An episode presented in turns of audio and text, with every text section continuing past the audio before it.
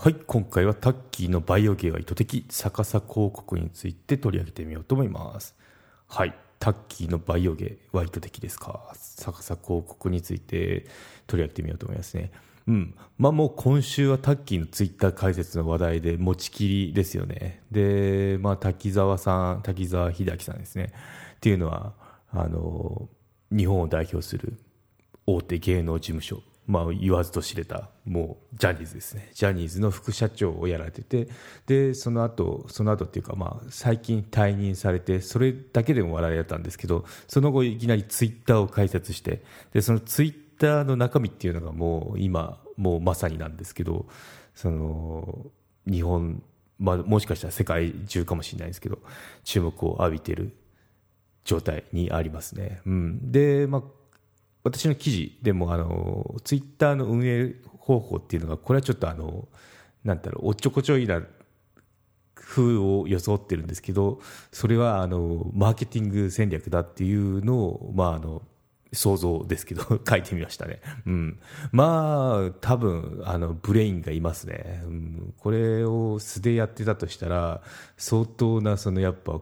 天性の人を引きつける能力の持ち主だと思うし、あとマーケティング、やっぱあのエンターテインメント業界なんで、いかにこう人の気を引くかとか、面白いことを提供するかっていうところの、やっぱトップですしっていうところを考えると、マーケティング的にもあのやっぱもう優れてるなって思いましたね。まあどっちに転んだってもやっぱすげえっていうのが 私の感想ですね。うん。そうですね。で、その記事でちょっと書ききれなかったのが逆さ広告なんですけど、まあちょっとかいつまんで、その記事の方を取り上げてみると、まあ、そのタッキーのツイッター解説日本中が大注目してますよって、まあ、先ほどと同じ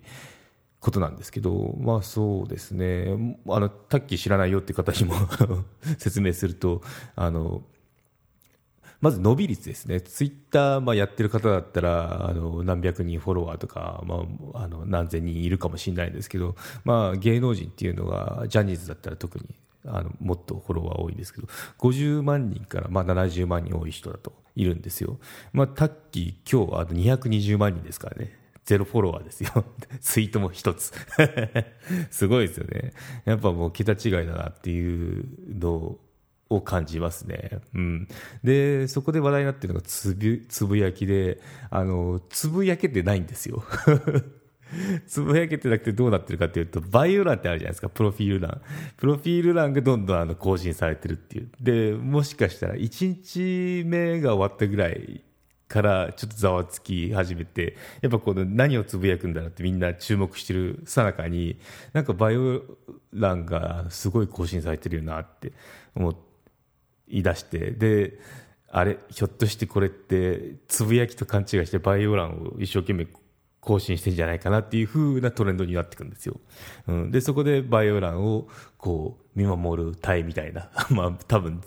日本中のファンとか、まあそうでなくて、さっき、あの、今回初めて知りました、面白いねっていうので、あの、見てる状態ですね。私もその一人なんですけどね。うん。そう。なんで、頻繁に更新されるバイオ欄と、バイオ欄ってあの、消え、更新されるんで消えていくんですよね。だからこう、常にこう見てなきゃいけない。タッキーのそのツイッターどうなってんだろうっていうふうにこう、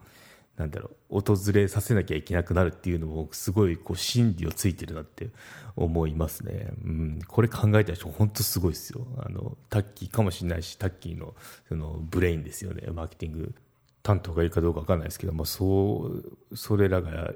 そういう方がいたとしたらすごいですよね、やっぱ。うん。そう大成功ですよ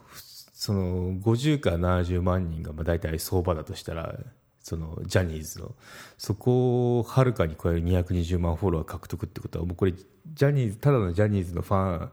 だけじゃないですよね。もう全然その普段気にもしなかった人もフォロワーとして獲得してると想像できるんで、うん、この戦略っていうのはあの大成功。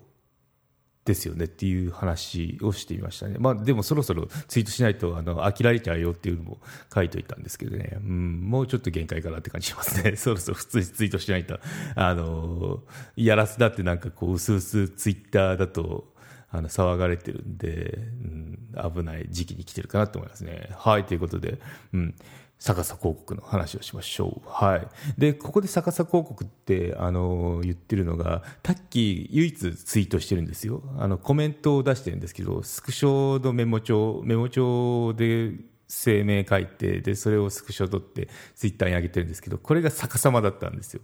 で、そこでまたさらにこう話題を呼んでるんですけど、まあ、この段階でなんかちょっとおかしいよねって、この、この動きおかしいよねって気づいたんですよ。ま、さすがにそれやりすぎでしょって、これはもう意図的なそのマーケティング手法だなっていうふうに、あの、私は思いましたね。まあ、実際どうかわかんないですよ。本人本当にそうなったかもしれないですけど。そう。まあ、その逆さ広告、それと関連して逆さ、あの、コメント、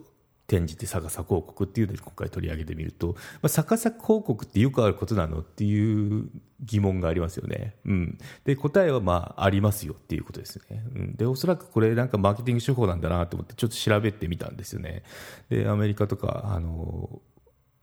の事例とか調べてみたんですけど、ちょっとあの期限がいつなのかっていうのは分かんなかったですね。でも少なくとも。マネジク有料チャンネルのご案内をいたします。サブスク版チャンネルマネジクプレミアムを Apple Podcast で金曜に配信中。サブスク会員は今までの会員限定エピソード全てを聞くことができます。Windows の方も iTunes から聞くことができます。トライアル期間もあります。ご登録して応援いただけると励みになりますので、どうぞよろしくお願いいたします。